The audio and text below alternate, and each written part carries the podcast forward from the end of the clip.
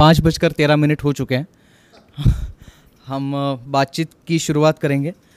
रेखा Sabnis memorial lecture series ये दूसरा महीना है, दूसरा पुष्प है जो नाटककार शफात खान जी के साथ हमारी बातचीत हो रही है। पहला सेशन जो हुआ था वो खुद रामू सर थे। रामू सर से ये परंपरा शुरू हुई थी Rekha Sabnis memorial lecture series की और उसे आगे बढ़ा रहे इस महीने में शफात खान जी।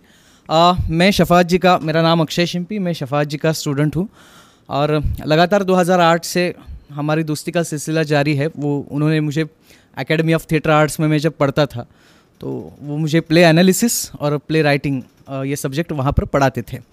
आ, मैं शफात जी की एक थोड़ी सी आ, आपको क्या कहते हैं कि आपसे उनका रिश्ता थोड़ा सा गहरा करना चाहता हूँ कि केवल मराठी ही नहीं, मराठी नाटक विश्व ही नहीं, मराठी लिटरेचर ही नहीं, तो भारतवर्ष के एक अहम नाटककार शफात जी को माना जाता है।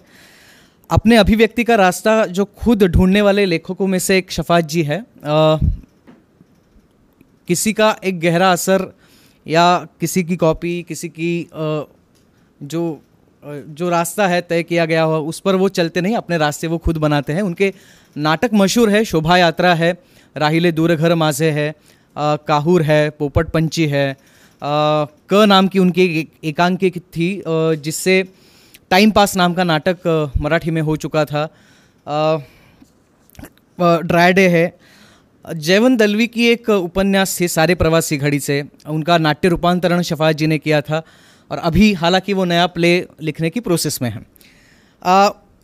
लोकसत्ता नाम का एक पेपर था दो हज़ार बारह में, वो एक सटार फटार नाम का आ, सदर एक कॉलम वहाँ पर चलाते थे, मराठी का मशहूर कॉलम था वो। आ, ऐसे अलग अलग सिर्फ नाटक ही नहीं तो एक क्या कहते हैं कि बस उन्होंने अभी कविता और उपन्यास लिखना बाकी है। हम आशा करते हैं कि वो भी ऐसा वो लिखेंगे। हम थोड़ी सी शुरुआत करते हैं कि शफात जी आप के बचपन के बारे में थोड़ा सा हमें कुछ बताइए। आपके पिताजी की नौकरी थी, वो अलग अलग जगह पर आप आ, उस कारणवश घूमे हैं, भारत के अलग अलग प्रांतों में आप रह चुके हैं, तो वहाँ के अलग अलग अनुभव के बारे में हमें आप थोड़ा सा बताइए तो बेहतर रहेगा। मैं इस सवाल को आ, थोड़ा सा अलग तरीके से आ, देखता हूँ इस सवाल की ओर। मतलब एक तो मेरे बचपन की कहानियाँ सुनाना आ, ये कोई आ, आ, इस इंटरव्यू का मकसद नहीं है, लेकिन होता ये है जैसा कि अक्षय ने बताया कि मेरे नाटक या जिस तरीके से मैं नाटक लिखता हूँ और मैंने अपनी एक शैली है और इस अलग शैली के लिए मराठी में मैं पहचाना, मेरी पहचान है अलग शैली।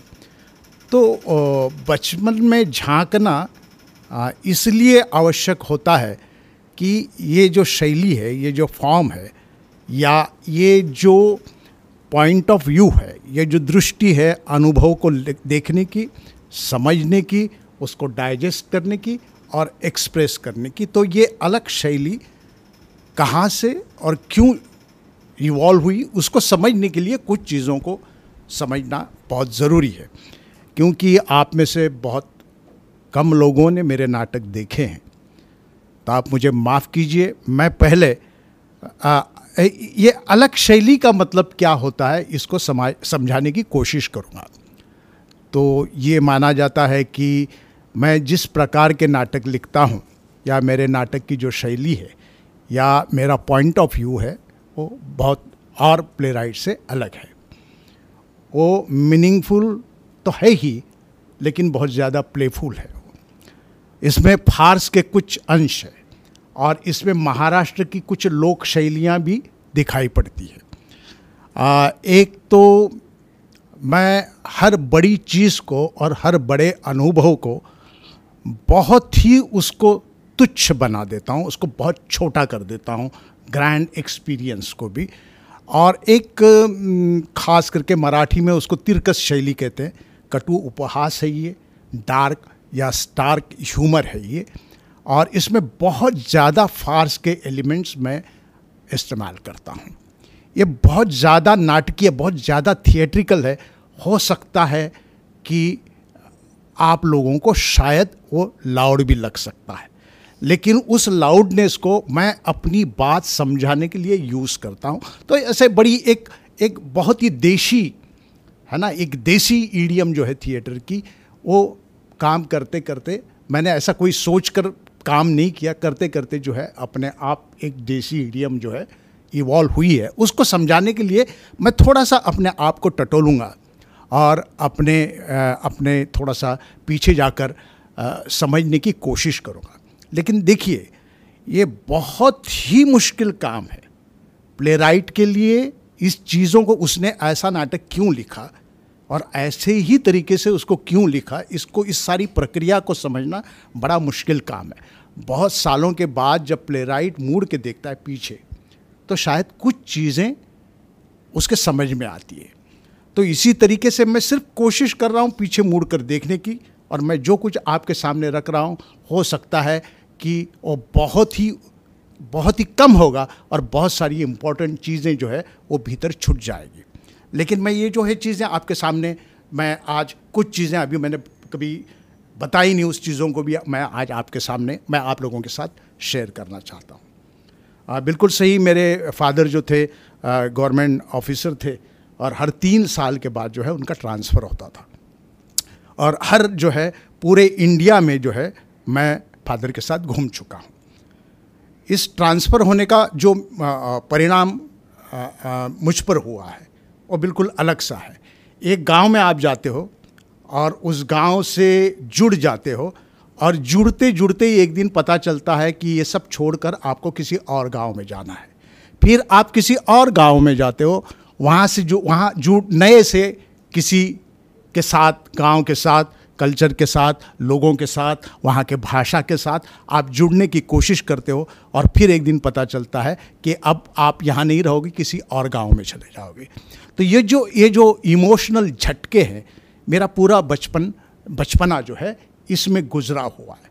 मैं कहीं सेटल नहीं हो पाया, और इसके चलते हैं तो हमेशा ही मुझे लगा है कि हर गाँव में मैं पराया था, और ये पराया होना, बार बार बार टूटना और पराया होना, इसने मेरे भीतर जो है एक इनसिक्योर फीलिंग, बहुत ज़्यादा मैं अपने आप को इनसिक्योर समझने लगा।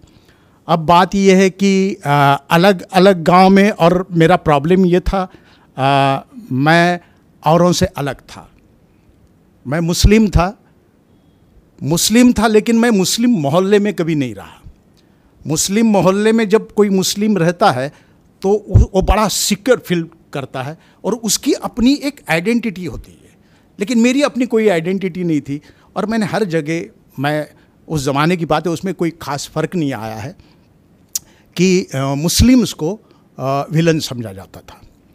और तो हमेशा मेरी अपनी ये कोशिश रहती थी कि मैं मेरे आइडेंटिटी को छुपाने की कोशिश करता था। मैं हमेशा ये दिखाने की कोशिश करता था कि मैं शफात खान नहीं हूँ, मैं कोई और हूँ। और ये मुझे एक आदत सी पड़ गई, कोई भी मुझे अगर पूछता नाम क्या है तो मैं कोई और नाम बता देता।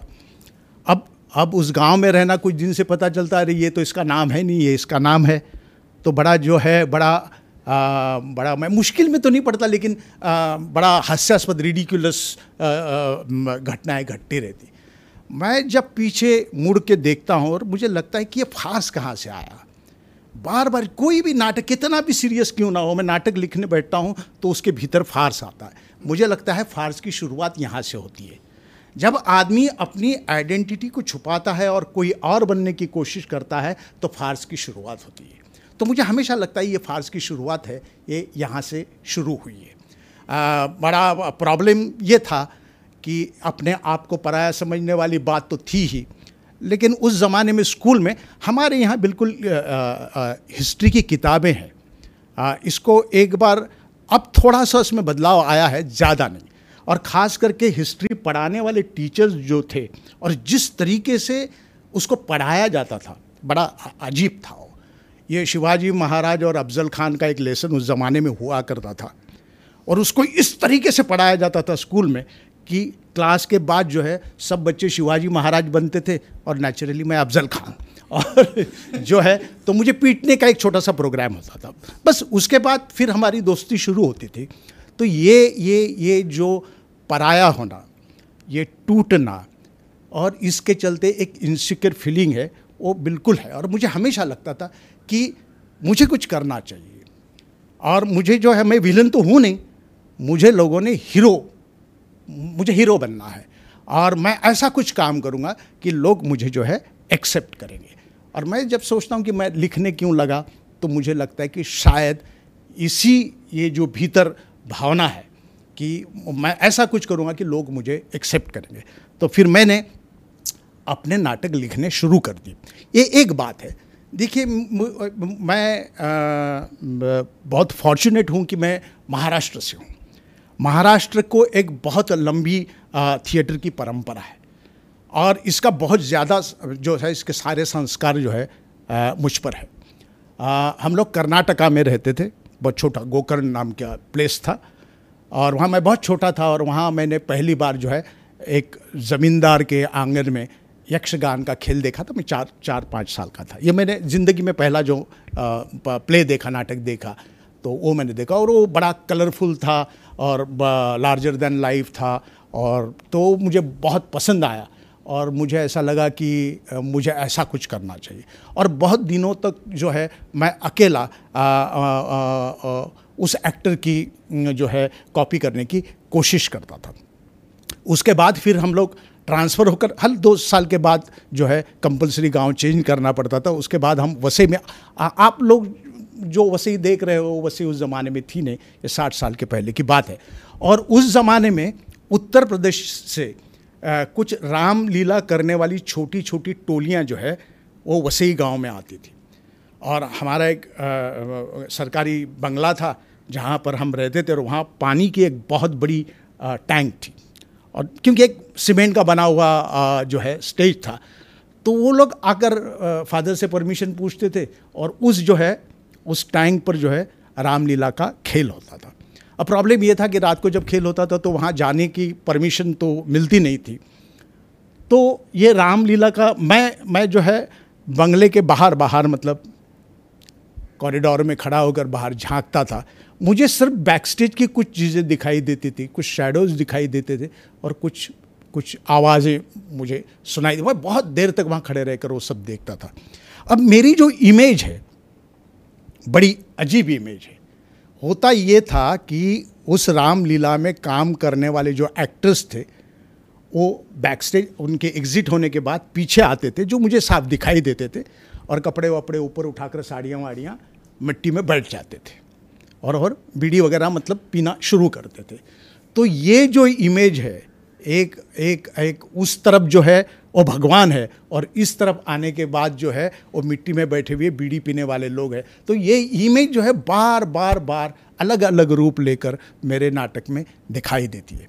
दूसरी, कर्नाटका में जब मैं जहाँ रहता था वहाँ बिल्कुल मैंने कभी देखा नहीं था, लेकिन एक टेम्पल था और इस टेम्पल का हर साल जो है एक आ, आ, आ, क्या उसको कहते, एक सेलिब्रेशन होता था और दूर दूर के गांव के लोग, खास करके पहाड़ों में रहने वाले लोग जो है उस मेरे घर के सामने से रास्ते से गुजरकर उस आ, मंदिर में जाते थे।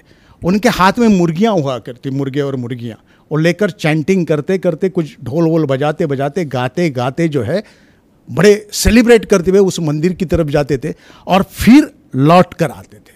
जब लौट कर आते थे तो उनके हाथ में जो है मुर्गियाँ और मुर्गे हुआ करते थे, लेकिन उनकी जो है गर्दन कटी हुई और पूरा रास्ता जो है खून से भरता था। तो ये मेरी एक इमेज है। ये इमेज जो है इसमें सेलिब्रेशन भी है, ये डिवाइन भी है और ये वायलेंट भी है। तो ये ये ये जो जो ये जो बड़ी अजीब अजीब चीज़ें हैं कि एक जगह सेलिब्रेशन भी है, उसमें वायलेंस भी है और ये ये ये दैवी भी है, अद्भुत भी है। तो ये सारी छोटी छोटी इमेजेस है जो बार बार अलग रूप लेकर अलग अलग रूप धारण करके जो दिखाई देती है। आ, उसके बाद हुआ, देखिए अब आप लोगों के लिए बड़ा अजीब होगा कि मैं मैं जिस गांव में रहता था, जिस गांव छोटे छोटे गांव में मैं रहा हूँ, वहाँ पर उस ज़माने में ये माना जाता था कि हमारे परे भी एक अद्भुत दुनिया है और हर आदमी का विश्वास था, हाँ अद्भुत दुनिया है। मतलब अब आप विश्वास नहीं करेंगे पर भूत होते हैं। उस ज़माने में ये माना जाता था कि भूत होते हैं और नाटक करने वालों को बिल्कुल विश्वास रखना चाहिए, हाँ भूत होते। अगर आप मानोगे कि नहीं भूत होते तो फिर कुछ नहीं होगा। बात यह है, मैं आ, मैं मैं जहाँ रहता था बाकायदा जो है आ, मेरे पीछे जो जंगल था उस जंगल में रात को गाने बजाने की आवाज़ें आती थी और लोगों का ये मानना था कि भूत जो है, भूतों का वहाँ मेला लगता है और मेले में जो है पूरी रात गाना बजाना चलता है और मेरा पूरा इस चीज़ पर विश्वास था। अब एक छोटी बात है, मैं गोवा में था और मेरा अपना एक दोस्त था, मैं था नौ दस साल का और वो था सोलह साल का, एक ही स्टैंडर्ड में, थर्ड स्टैंडर्ड या फोर्थ स्टैंडर्ड में, लेकिन सोलह साल का था वो। और जो है वो मेरा बिल्कुल अच्छा दोस्त था वो। और फिर एक चार पाँच दिन जो है वो आया नहीं स्कूल में, तो मुझे बड़ा बुरा लगा कि अचानक कहाँ गया, पता नहीं क्यों नहीं आ रहा है। तो उसको खोजते खोजते मैं उसके घर पे गया तो वो वहाँ नहीं था। और फिर एक हफ्ते के बाद वो स्कूल में आया तो उसको मैंने पूछा कि तुम कहाँ गए थे, तो बहुत सीरियसली उसने कहा कि मैं यहीं था, मुझे भूत उठा ले गए थे। अब आप कहोगे कि नहीं नहीं, वो सच बोल रहा था, बिल्कुल इसमें कुछ भी झूठ नहीं है, वो सच बोल रहा था कि उसको भूत उठा कर ले गए और उसको जो है एक पेड़ पर, ऊंचे पेड़ पर जो है उसको रखा। उसने मुझे पेड़ भी दिखाया, बोला कि मैं रोज़ तुमको देख रहा था कि तुम स्कूल में जा रहे थे, स्कूल से आ रहे थे, तो फिर मैंने पूछा तुमने पुकारा क्यों नहीं, तो बोला नहीं मुझे पुकारने की परमिशन नहीं थी, लेकिन मैं सब कुछ देख रहा था। ये जो पराया होना है ना, पराया होकर अपने आप को देखना जो है, ये बिल्कुल वो समझाने की मुझे कोशिश कर रहा था और वो एक वो एक भूत की कल्पना थी। तो मुझे लगता है प्लेराइट को भी जो है, आजकल भूत है नहीं उठा कर ले जाने वाले, लेकिन जो है प्लेराइट को भी बार बार भूत जो है उठा कर ले जाते हैं, कहीं झाड़ पर या पेड़ पर उसको बंद कर रखते, बांध कर, और वो जो है अपनी दुनिया को देखता है लेकिन वो किसी से कुछ करता नहीं। आजकल ये बहुत कम मौके आते हैं। और एक इंटरेस्टिंग किस्सा मैं आपको सुनाता हूँ, आप में से कुछ लोगों ने इसका अनुभव किया होगा। अब ये देखिए, ये सारी दुनिया जो है हमने इसको, ये अद्भुत दुनिया को हमने हटा दिया है, वो अभी हमारी ज़िंदगी का पार्ट नहीं है। लेकिन आज भी आप गांव में जाएंगे तो एक चकवा, मराठी में इसको चकवा कहते हैं, चकवा, चकवा का मतलब देखिए ये मी ये ये आ, कहानी है, ये है चकवा और चकवी, ये दोनों कपल है, ये हस्बैंड वाइफ है और बेहद एक दूसरे से प्यार करते हैं। अब होता है कि कुछ कारणवश पता नहीं क्या प्रॉब्लम हो गया, लेकिन वो रास्ता भटक गए और वो एक दूसरे को ढूंढ रहे हैं, लेकिन वह आज तक एक दूसरे से मिले नहीं है। अगर आप उनके रास्ते में आ जाएंगे तो वह आपको भटका देते। मतलब गांव में मैंने देखा है कि उसके अपने ही घर के इर्द गिर्द वो आदमी घूमता है लेकिन घर उसको मिलता नहीं, तो हम कहते हैं कि उसको चकवा लग गया, चकवा है जो है उसने भटका दिया है। मुझे आज लगता है हमारे सबके साथ यही प्रॉब्लम है, हम अपना घर ढूंढ रहे हैं, चकवा चकवा जो है हमको बार बार जो है भटकाता रहता है। तो ये सारी, मैं देखिए मैं गोवा में था और गोवा में आ, और पूरे महाराष्ट्र में, महाराष्ट्र गोवा में खास करके आ, बहुत सारे टेम्पल्स होते हैं हर गांव में, और हर टेम्पल का जो है एक आ, एक साल में एक बार जो है उसका जत्रा होती है वहाँ पर, और वहाँ पर जो है नाटक करना कंपलसरी होता है। अगर आप नाटक नहीं करोगे तो गांव पर जो है बहुत सारी अड़चनें आती है और बहुत तकलीफ़ होती है। तो आप कुछ भी करो लेकिन आपको वहाँ नाटक करना है।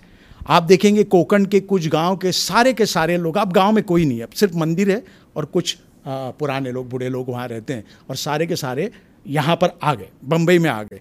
फिर भी आप आते जाते देखिए, खास करके छोटे छोटे पार्क्स हैं, प्लाजा सिनेमा के सामने एक गार्डन देखेंगे आप, तो ये गार्डन में आप रात के वक्त देखिए, वहाँ पर गाँव के कुछ लोग जो है रिहर्सल करते हुए आपको दिखाई देंगे। ये क्या है?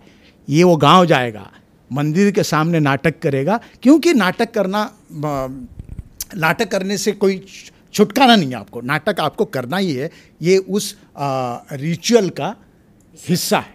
शोभा यात्रा में ये सारे एलिमेंट्स आप आपके दिखाई देते हैं।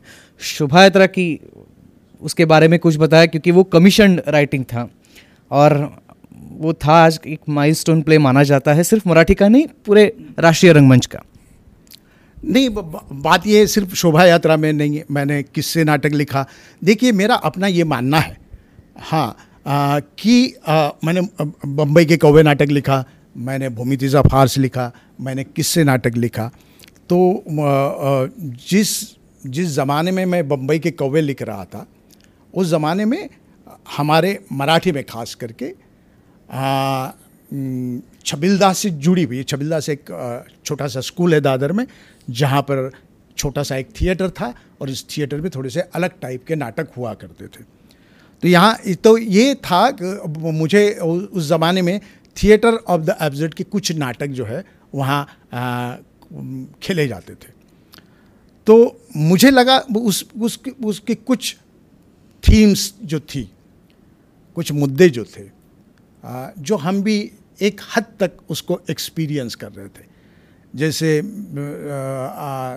ज़िंदगी का अर्थहीन होना या भाषा का अर्थहीन होना, लोनलीनेस है, बोर्डम है, या या आ, बड़ा आइडेंटिटी को लेकर या एग्जिस्टेंशियलिस्ट एग्जिस्टेंशियलिस्ट एंग्स्ट जिसको कहते हैं, घबराहट जो है, चिंता जो है। तो ये ये इसको कम ज़्यादा हर आदमी अनुभव कर रहा था।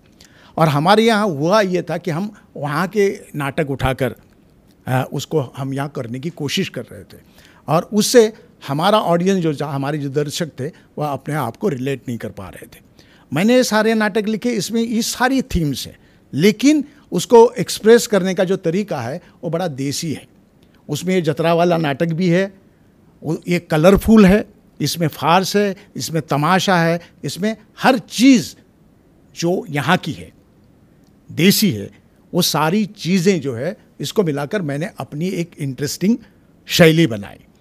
और मुझे लगता है कि देखिए, मुझे हमेशा लगता है कि एक इंडियन कथन शैली जो है आ, ये मुझे बहुत पसंद है। जैसा पंचतंत्र है, कथा सरित सागर है, वेताल पंचविशी है, इसमें होता है कि एक कहानी शुरू होती है, कहानी के भीतर एक कहानी होती है, कहानी के भीतर और एक कहानी होती है, और उसके भीतर और एक कहानी होती है। तो ये जो कथन शैली है, मुझे हमेशा लगता है कि इस कथन शैली में इतनी पावर है कि ये आज के कॉम्प्लेक्स रियलिटी को दिखाने की क्षमता आ, इस शैली में है। और मैंने बार बार जो है अपने नाटक में इस कथन शैली का आ, इस्तेमाल किया है। अब जो है शोभा यात्रा को लेकर की बात है, तो हाँ, मैंने शोभा यात्रा नाटक लिखा और बिल्कुल ये कमीशन राइटिंग था। हुआ ये था कि आज़ादी को पचास साल हो गए थे, और आधा आज़ादी को पचास साल आ, उसका एक सेलिब्रेशन हो रहा था पूरे इंडिया में, और गवर्नमेंट ने जो है काफ़ी फंड जो है रिलीज़ किया था, और हर ग्रुप और हर ऑर्गेनाइजेशन अपने तरीके से सेलिब्रेट करने की कोशिश कर रही थी।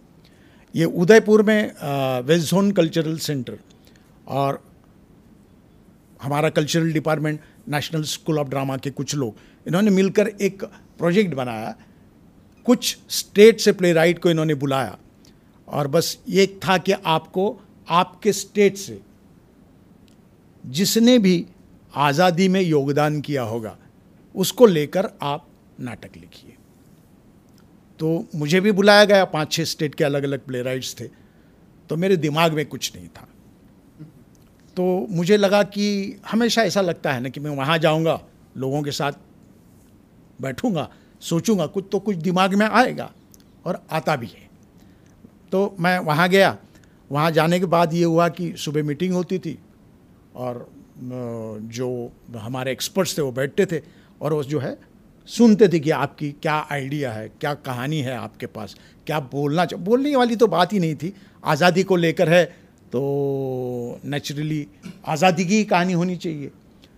और जो है बैठे हुए मेरे साथ जो पाँच छः लोग थे, उनके पास कहानियाँ तैयार थी, गुजरात में क्या हुआ या फिर गोवा के स्वतंत्र संग्राम में क्या हुआ वगैरह वगैरह। और मैं ही था कि मेरे पास कोई कहानी नहीं थी, लेकिन मुझे लगता था कि शायद आएगी एक दिन। थोड़ा सा चमत्कारों पर भी विश्वास रखना पड़ता है। तो तो रोज़ जो है वो मुझे पूछते थे कि आपने कुछ लिखा। एक तो मेरे पे कुछ पैसा खर्चा हो रहा था, सुबह उठ के मैं खाना वाना खा रहा था, नाश्ता कर रहा था, और मैं कुछ बोल नहीं रहा था। नहीं नहीं मैं अभी है, आने वाली है, दिमाग में कुछ आइडिया नहीं। तो फिर एक पॉइंट के बाद जो है ये बड़ा शर्मनाक होने लगा। तीन चार दिन गुजर गए ऐसे ही, और एक बहुत बड़ा प्रेशर हो गया कि मुझे अब कुछ लिखना चाहिए, नहीं तो मेरे लिए बड़ा मुश्किल हो जाएगा। तो प्रॉब्लम हुआ क्योंकि साथ वाले भी सब पूछ रहे कुछ लिखते विखते तो है नहीं, आप ऐसे ही घूमते रहते हो। तो दूसरे दिन जो ये हुआ कि एक वहाँ का लोकल अखबार था दो पेजेस वाला, उसको मैं पढ़ता था और उसमें एक कहानी छपी थी रेगिस्तान में आ, एक गांव से दूसरे गांव जाने के लिए जीप्स का इस्तेमाल होता है। तो और जीप्स में बीस पच्चीस लोग बैठते हैं है ना, जहाँ जगह मिलती है ऊपर नीचे साइड में जहाँ भी जितना हो सकता है, मतलब ज़रूरी नहीं कि पूरा शरीर आपका जीप में होगा, कुछ पार्ट आपके जीप में होते हैं कुछ हवा में। तो इस तरीके से बीस पच्चीस लोग जो है ट्रैवल करते हैं। अब हुआ एक गांव का देहाती जो था वो ट्रैवल कर रहा था, फिर उसका डेस्टिनेशन गांव आने के बाद वो उतरा, ड्राइवर ने उसके पास कुछ पैसे मांगे, दो रुपया या तीन रुपया इतना ही होगा उसका, और उसके पास कुछ एक रुपया कम था। तो ड्राइवर ने गाड़ी रिवर्स में लेकर जो है उसको कुचल डाला, उसको मार डाला। ये कहानी थी और मुझे लगा कि हम लोग जो पाँच छः लोग जो है और नेशनल स्कूल ऑफ ड्रामा के भी कुछ एक्सपर्ट्स हैं और पता नहीं कहाँ कहाँ से एक्सपर्ट्स हैं, हम लोग इतना खाना वाना खा रहे हैं और आज़ादी को लेकर बात कर रहे हैं और ये ये यहाँ हो रहा है। तो मुझे लगता है कि ये स्टार्टिंग पॉइंट था या आप ब्रेकिंग पॉइंट कहिए। नाटक तो भीतर है, देखिए नाटक कोई बाहर नहीं होता, नाटक कोई पीछे नहीं होता, वो तो आपके भीतर होता है। अब भीतर के नाटक को बाहर लाने के लिए एक ब्रेकिंग पॉइंट की ज़रूरत होती है, तो मुझे लगता है कि ये ब्रेकिंग पॉइंट था।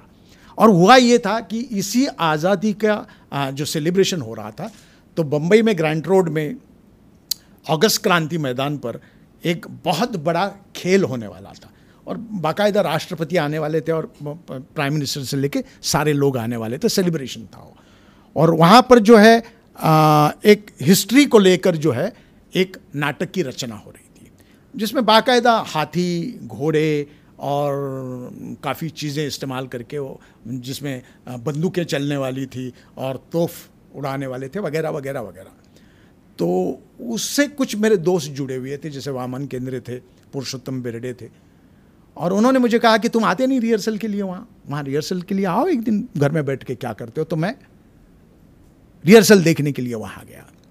अब उस ज़माने में मैं सिगरेट पीता था, तो जैसे ही मैं वहाँ गया तो मैंने देखा कि अलग अलग भेष में थे वो, झांसी की रानी, पंडित जवाहरलाल नेहरू और सुभाष बाबू, काफ़ी पूरा पूरी हिस्ट्री वहाँ खड़ी थी। तो जैसे मैं एंटर होने वाला था तो पंडित जवाहरलाल नेहरू बाहर आए और नेहरू जी ने मुझसे पूछा कि तुम्हारे पास माचिस है। अब ये मुड़ा मुझे बड़ा अजीब, ये, ये इमेज बड़ी मुझे अजीब लगी, लेकिन वो मेरा ही दोस्त था और मैं उसको पहचान नहीं पाया, वो जो जवाहरलाल नेहरू के भेष में खड़े था। फिर मैं अंदर गया तो फिर काफ़ी लोकमान्य तिलक से लेकर सुभाष बाबू से लेकर सब जो है वड़ा पाव हम लोगों ने साथ में खाया।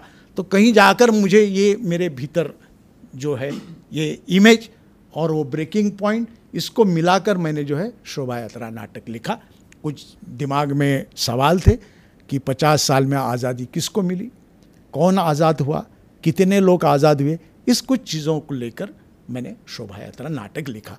तो मुझे हमेशा लगता है नाटक भीतर होता है, एक ब्रेकिंग पॉइंट की ज़रूरत होती है, अगर वो ब्रेकिंग पॉइंट आता है तो आप लिखना शुरू करते हो, वो भीतर के भीतर जो है आपका नाटक तैयार हो रहा है।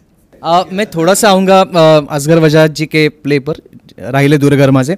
उस आ, स्थिति में शायद आप नाटक छोड़ने की कुछ मानसिकता में थे, तो उसके बारे में थोड़ा सा क्या हुआ था एग्जैक्टली, और वो नाटक लिखने के बाद आपने उस नाटक के प्रस्तावना में ऐसे लिखा है कि वो नाटक मैंने लिखकर पूरा किया। अब वो असगर वजाहत जी का हुआ या शफात खान का हुआ, इससे मुझे कुछ लेना देना नहीं है, वो नाटक हुआ। मैं अब फिर से वो उस एक्सपीरियंस को आपके साथ शेयर नहीं करूँगा।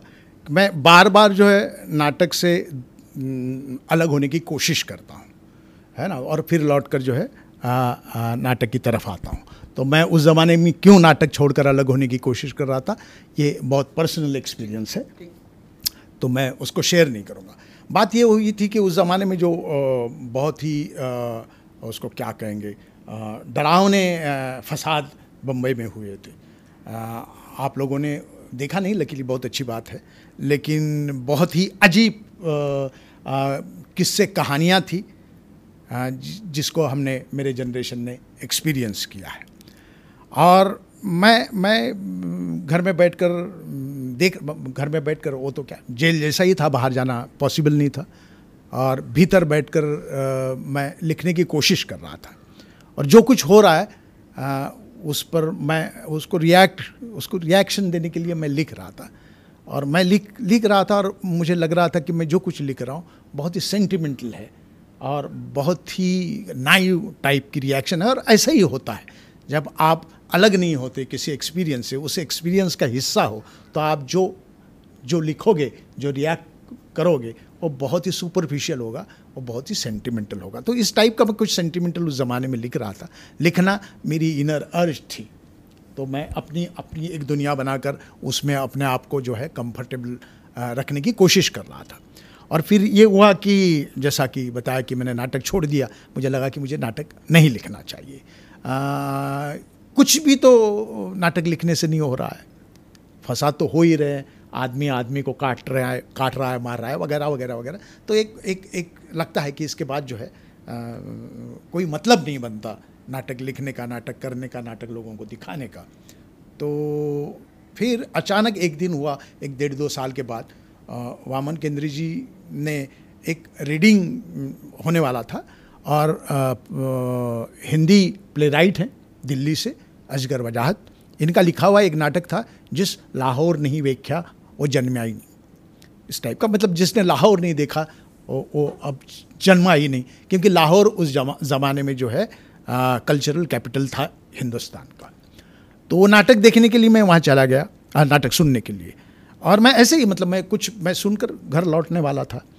तो सुनते सुनते मुझे ऐसा लगा कि नहीं आ, मुझे फिर से जो है नाटक खींच रहा है अपनी ओर, और मैं जो लिखने की कोशिश कर रहा था और बड़ा बचकाना और सेंटिमेंटल कुछ चीज़ें कुछ सीन्स में लिख रहा था, तो मुझे लगा इसका इसका जो स्ट्रक्चर है और ये जो कुछ हो रहा है, मुझे मुझे मुझे लगा मैं वो जो लिख रहा था वो इस स्टाइल में मैं बेटर लिख सकता हूँ।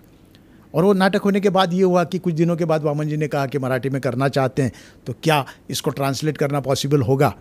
तो मैंने कहा मैं ट्रांसलेट तो नहीं करूँगा, पर इसको बेस इसको सामने रखकर कैरेक्टर्स यही लूँगा, प्लॉट ये लूँगा, मैं अपना नाटक लिखूँगा। तो ये है, हो सकता है? तो कहा हाँ हो सकता है। फिर मैंने वो नाटक लिखा, लेकिन वो नाटक असगर वजाहत का ही कैरेक्टर से प्लॉट है। कैरेक्टर्स मेरे यहाँ जिस तरीके से बिहेव करते हैं, जिस तरीके से मेरे यहाँ उनका अपना एक प्रोग्रेशन है, वो अलग है, लेकिन ये उसकी कहानी है। वो मैंने नाटक लिखा, मराठी में वो नाटक हुआ, मराठी मेन स्ट्रीम में नाटक हुआ, प्रोफेशनल थिएटर में। प्रोफेशनल थिएटर का अपना एक ऑडियंस है, प्रोफेशनल थिएटर का ऑडियंस जो देखने के लिए आता है वो इंटरटेनमेंट के लिए आता है, और इंटरटेनमेंट का मतलब होता है वो वो वो जिस तरीके की ज़िंदगी जी रहा है, बस वो ये सुनने के लिए आता है कि मैं जो जी रहा हूँ वो बिल्कुल ठीक है, इसमें कोई चेंजेस की आवश्यकता नहीं है। ये जब उसको पता चलता है तो बड़े खुशी खुशी वो घर लौटता है, और मेरा नाटक था वो उसको डिस्टर्ब कर रहा था, वो उसको ये बोलने की कोशिश कर रहा था नहीं ये जो कुछ हुआ इसके लिए तू जिम्मेदार था। तो बड़ा बड़ा बड़ा डिस्टर्ब हो जाते थे लोग लोग। और ये है कि मेन स्ट्रीम में जब नाटक होता है तो दर्शक जो है अपने ही टाइप के लोगों का नाटक देखना पसंद करते हैं, और कैरेक्टर किसी और रिलीजन का हो, कोई अलग दुनिया का हो, तो थोड़ा सा हमारे यहाँ लोग पसंद, उनके साथ एम्पथाइज करना थोड़ा सा ऑडियंस के लिए मुश्किल हो जाता है। तो ये ये पहला नाटक था मराठी में जो किसी और दुनिया, कुछ और लोगों की बात कर रहा था, और उसको भी मराठी ऑडियंस ने पसंद किया। काफ़ी शोज़ हुए उसमें, फसाद करने वाले लोग भी देखने आए, विरोध करने के लिए आए, लेकिन जाते वक्त ये बोल कर गए नहीं ये बहुत अच्छा नाटक है। तो ये वैसे हम नाटक से दूर होने की कोशिश कर, करते हैं, और बार बार जब आप नाटक करते हो लगता है नहीं नाटक की अपनी एक पावर है, नाटक जो है नाटक की अपना एक नाटक का मैजिक है। आ, बात हो रही है तो विजय तेंदुलकर साहब के बारे में कुछ, क्योंकि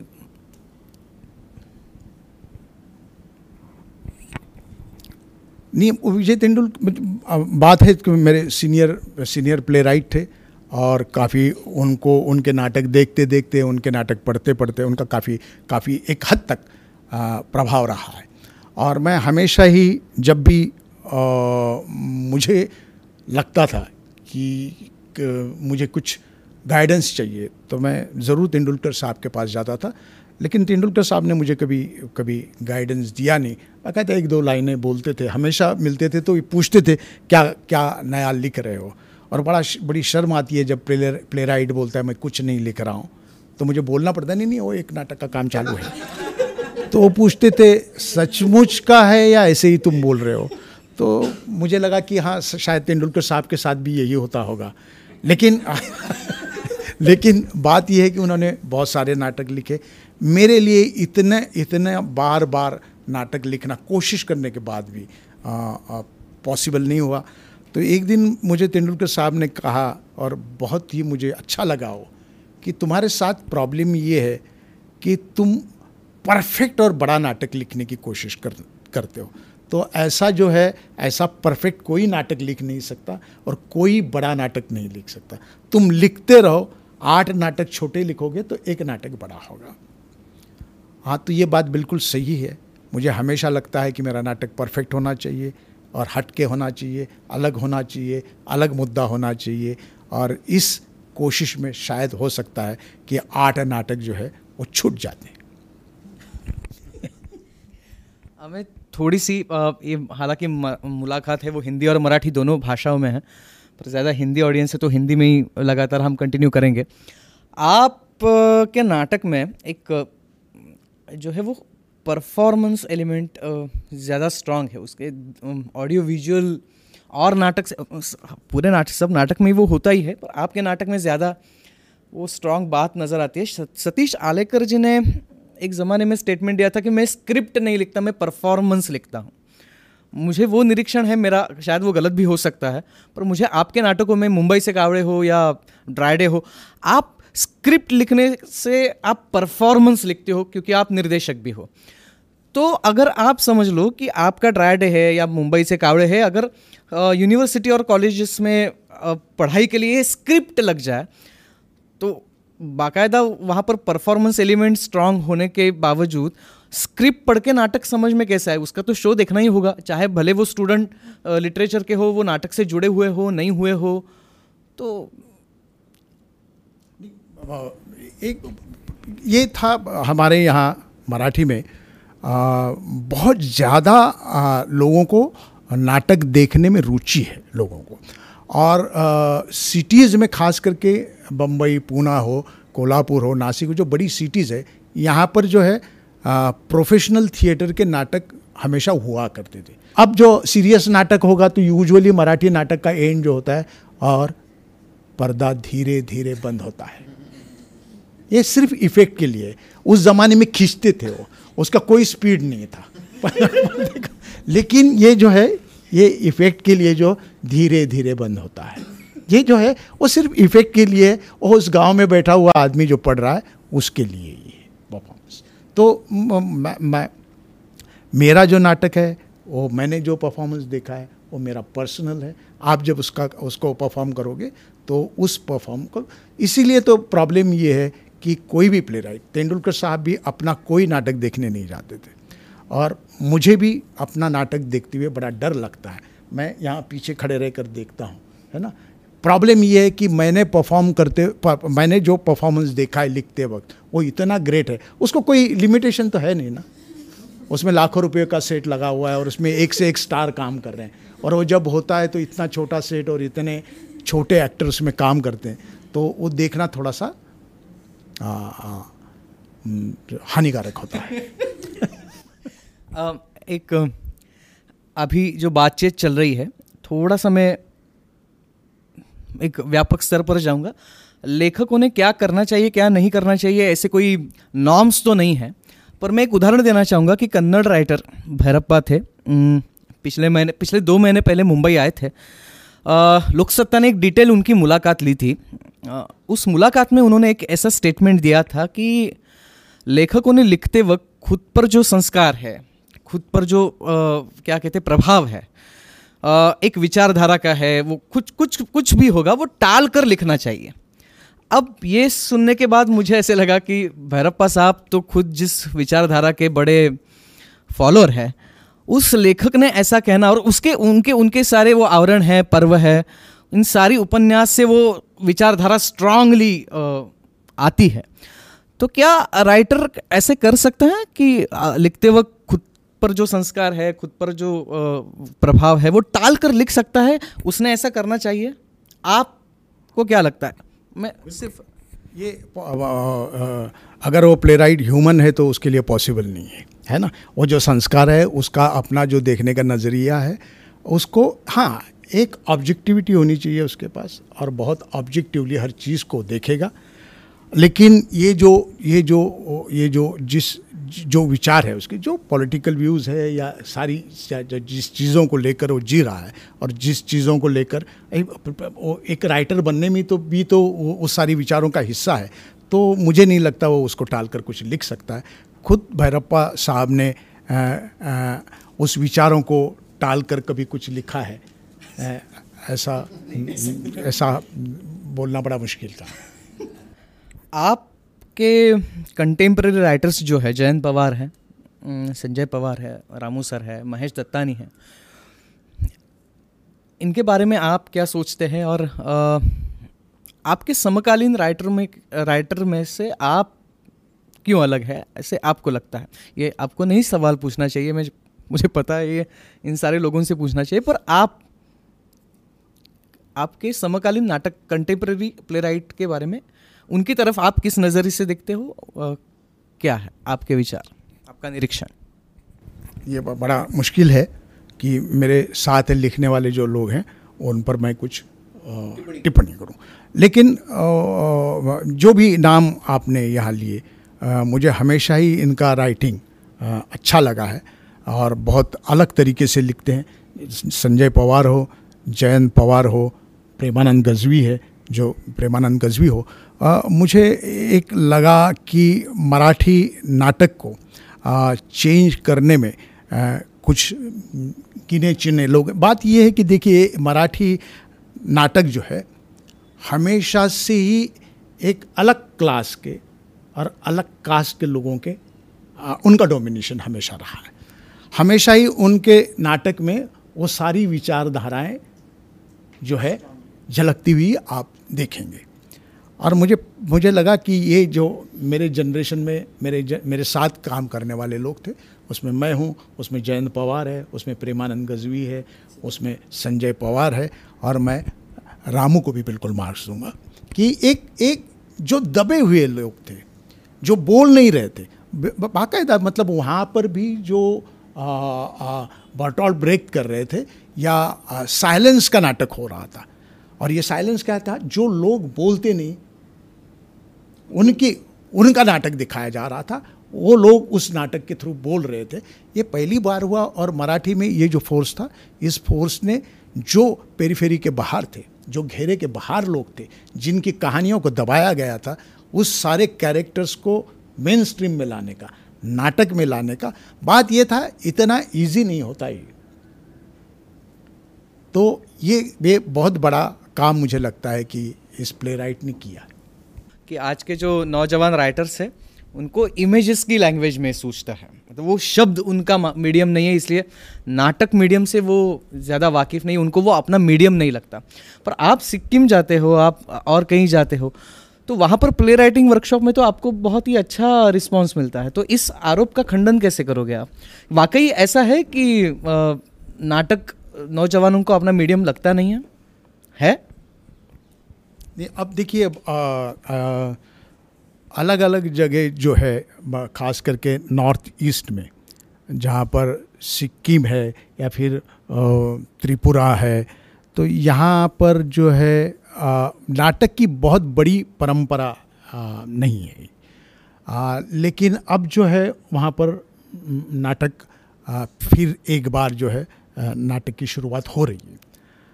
और मुझे हमेशा मतलब एक बड़ा अजीब सा लगता है। आ, मैं वहाँ वर्कशॉप करने जाता हूँ और वहाँ के जो बिल्कुल नए बच्चे हैं उनके साथ काम करता हूँ। रायपुर में भी गया मैं अभी, तो मुझे एक थोड़ा सा अलग हट के अलग बात है ये। आ, होता ये है कि ख़ास करके भारतीय रंग महोत्सव जब से शुरू हुआ है दिल्ली में, और इसका एक सैटेलाइट फेस्टिवल होता है, अलग अलग सेंटर्स पे कुछ गिने चुने नाटक जो दिखाए जाते हैं। अब मैं त्रिपुरा में चला गया, तो त्रिपुरा में नाटक की कोई खास बड़ी परंपरा है। अभी अभी उन्होंने जो है नाटक शुरू किया है। अब उनके यहाँ सैटेलाइट फेस्टिवल होता है, सिक्किम में भी सैटेलाइट फेस्टिवल होता है। यहाँ पर हम उनको नाटक कौन से दिखाते हैं, तो एक फ्रांस से आया हुआ नाटक होता है जिसमें दो तीन दो लड़कियाँ और एक लड़का जो है बॉडी मूवमेंट्स करते हैं, ठीक है। और कोई यूके से आया हुआ नाटक होता है और कहीं से आया हुआ नाटक होता है। डायरेक्ट त्रिपुरा का जो स्टार्टिंग पॉइंट है वो इस ना, इस नाटक से है।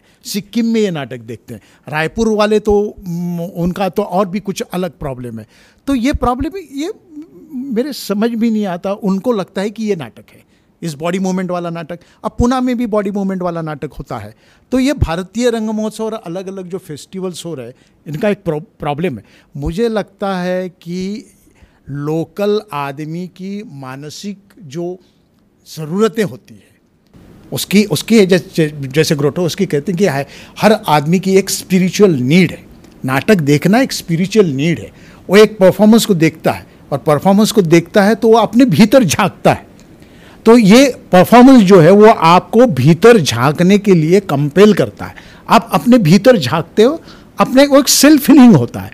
तो अब जो है आ, नाट दुनिया भर के नाटक का उद्देश्य जो है ये माना गया है कि ये एक एक्सपीरियंस है जो पूरा ग्रुप एक साथ आकर इसको एक्सपीरियंस करता है। अब त्रिपुरा में आप इस टाइप का नाटक दिखाओगे, बॉडी मूवमेंट वाला नाटक दिखाओगे और पता नहीं आ, अजीब अजीब एक्सपेरिमेंट दिखाओगे तो बड़े कंफ्यूज होते हैं।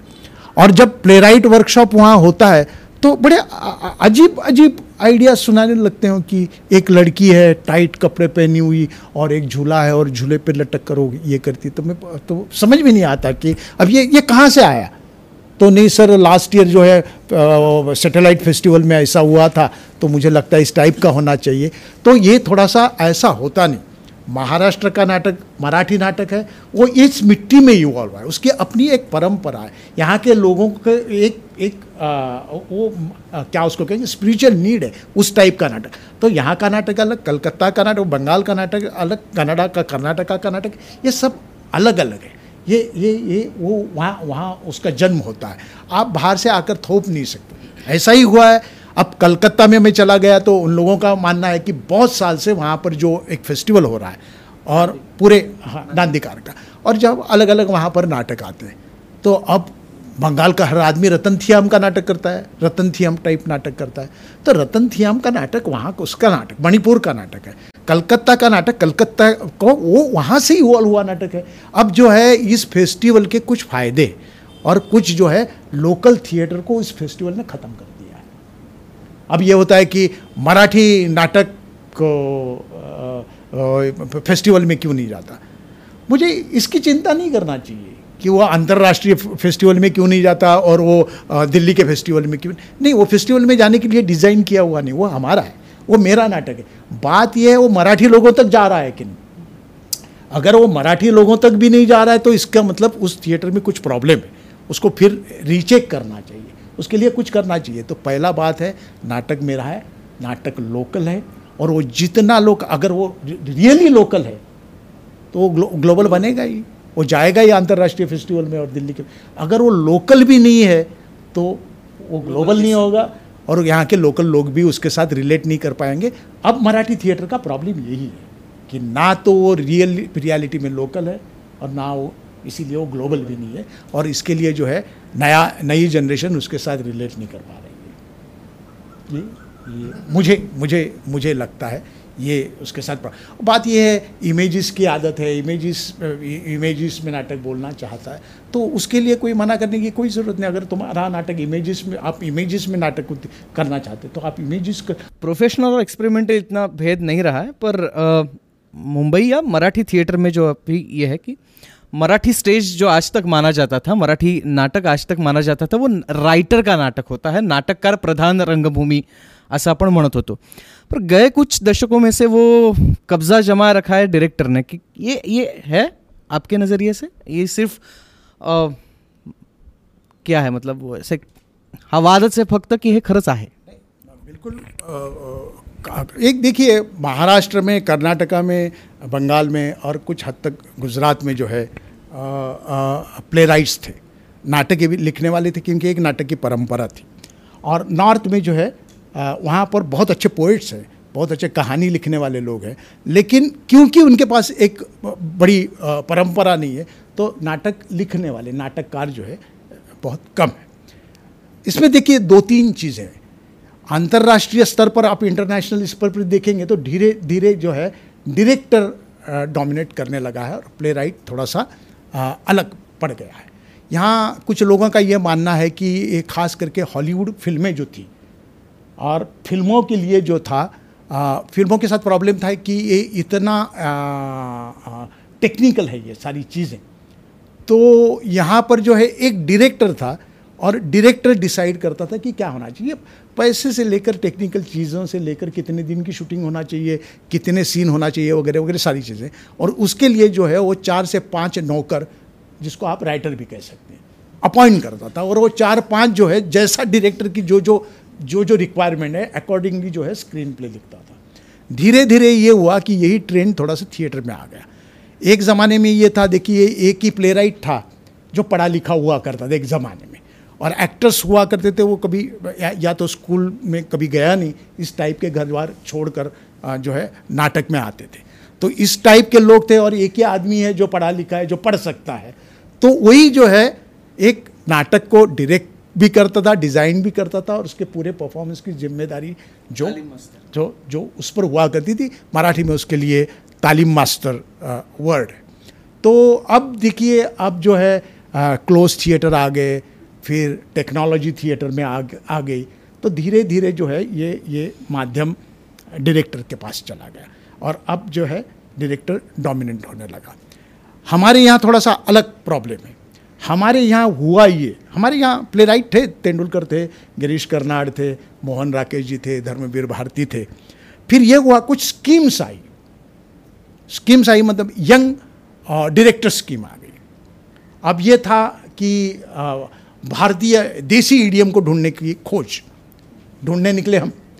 अब ये हुआ यहाँ पर एक डायरेक्टर को अपॉइंट किया गया, एक्स डायरेक्टर, और एक्स डायरेक्टर को बोला गया कि ये इतना पैसा आप ले लो और एक नाटक एक नाटक जो है एक नाटक आपको करना है। अब देखिए एक डायरेक्टर जो है एक डायरेक्टर को तमाशा फॉर्म में नाटक करना है, रख मैं ले लूँगा। एक डायरेक्टर को तमाशा फॉर्म में, इसके पास फॉर्म फिक्स है, इसके पास स्टाइल और फॉर्म है।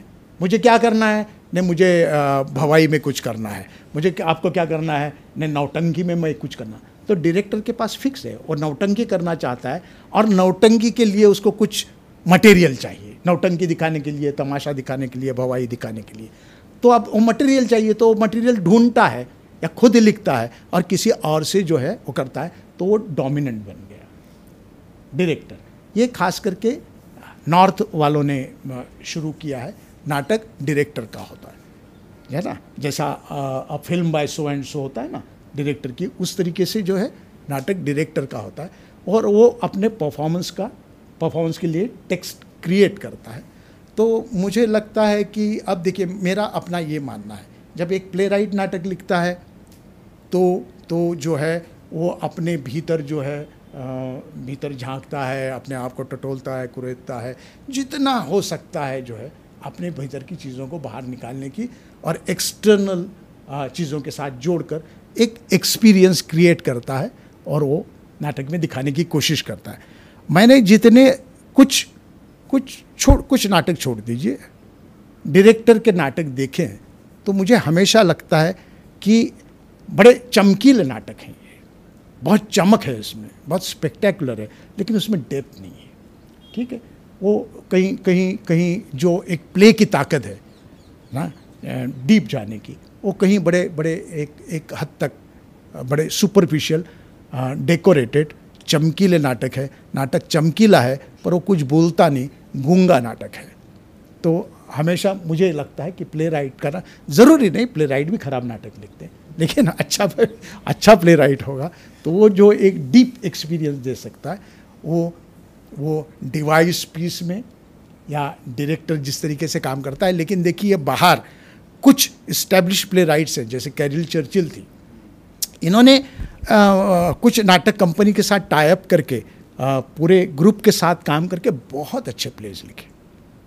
तो ऐसा नहीं है कि और ये ये भी जो डिवाइस जो नाटक हम करते हैं इसमें भी है कि ये खास करके आज ऐसा लगता है कि मल्टीपल पर्सपेक्टिव होने चाहिए, है ना, नाटक फ्रैगमेंटेड होना चाहिए, नाटक नॉन लीनियर होना चाहिए। तो ऐसा लगता है कि एक एक एक प्लेराइट के बजाय एक ग्रुप अगर काम करेगा तो शायद मल्टीपल पर्सपेक्टिव्स और ये नॉन लीनियर होना और फ्रैगमेंटेड होना ये चीज़ आसानी से आ सकती है। और इसमें इतना ही होता है कि उसमें कोई डेप्थ नहीं होती।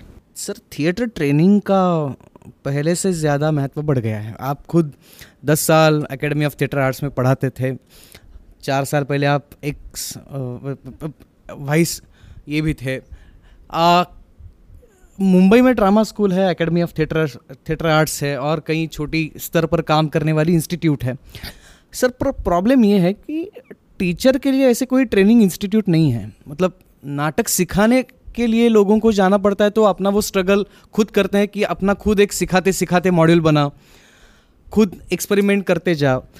तो ये ज़रूरी नहीं है कि नाटक सिखाने वाले लोगों को एक ट्रेनिंग इंस्टीट्यूट की ज़रूरत है।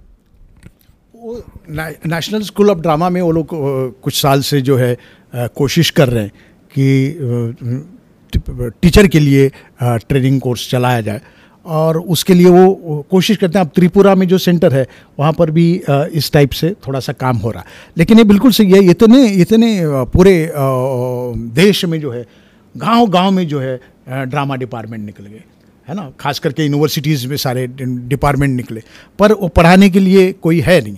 यूनिवर्सिटी में ये होता है कि लिटरे क्योंकि ड्रामा जो है लिटरेचर का ही एक हिस्सा है, साहित्य का ही एक हिस्सा है, तो इस तरीके से जो है टेक्स्ट को पढ़ाने की वो लोग कोशिश करते हैं, लेकिन परफॉर्मेंस परफॉर्मेंस का जो स्टडी होना चाहिए, उसका एनालिसिस होना चाहिए और उसको समझना चाहिए, वो कमी ड्रामा डिपार्टमेंट्स में है।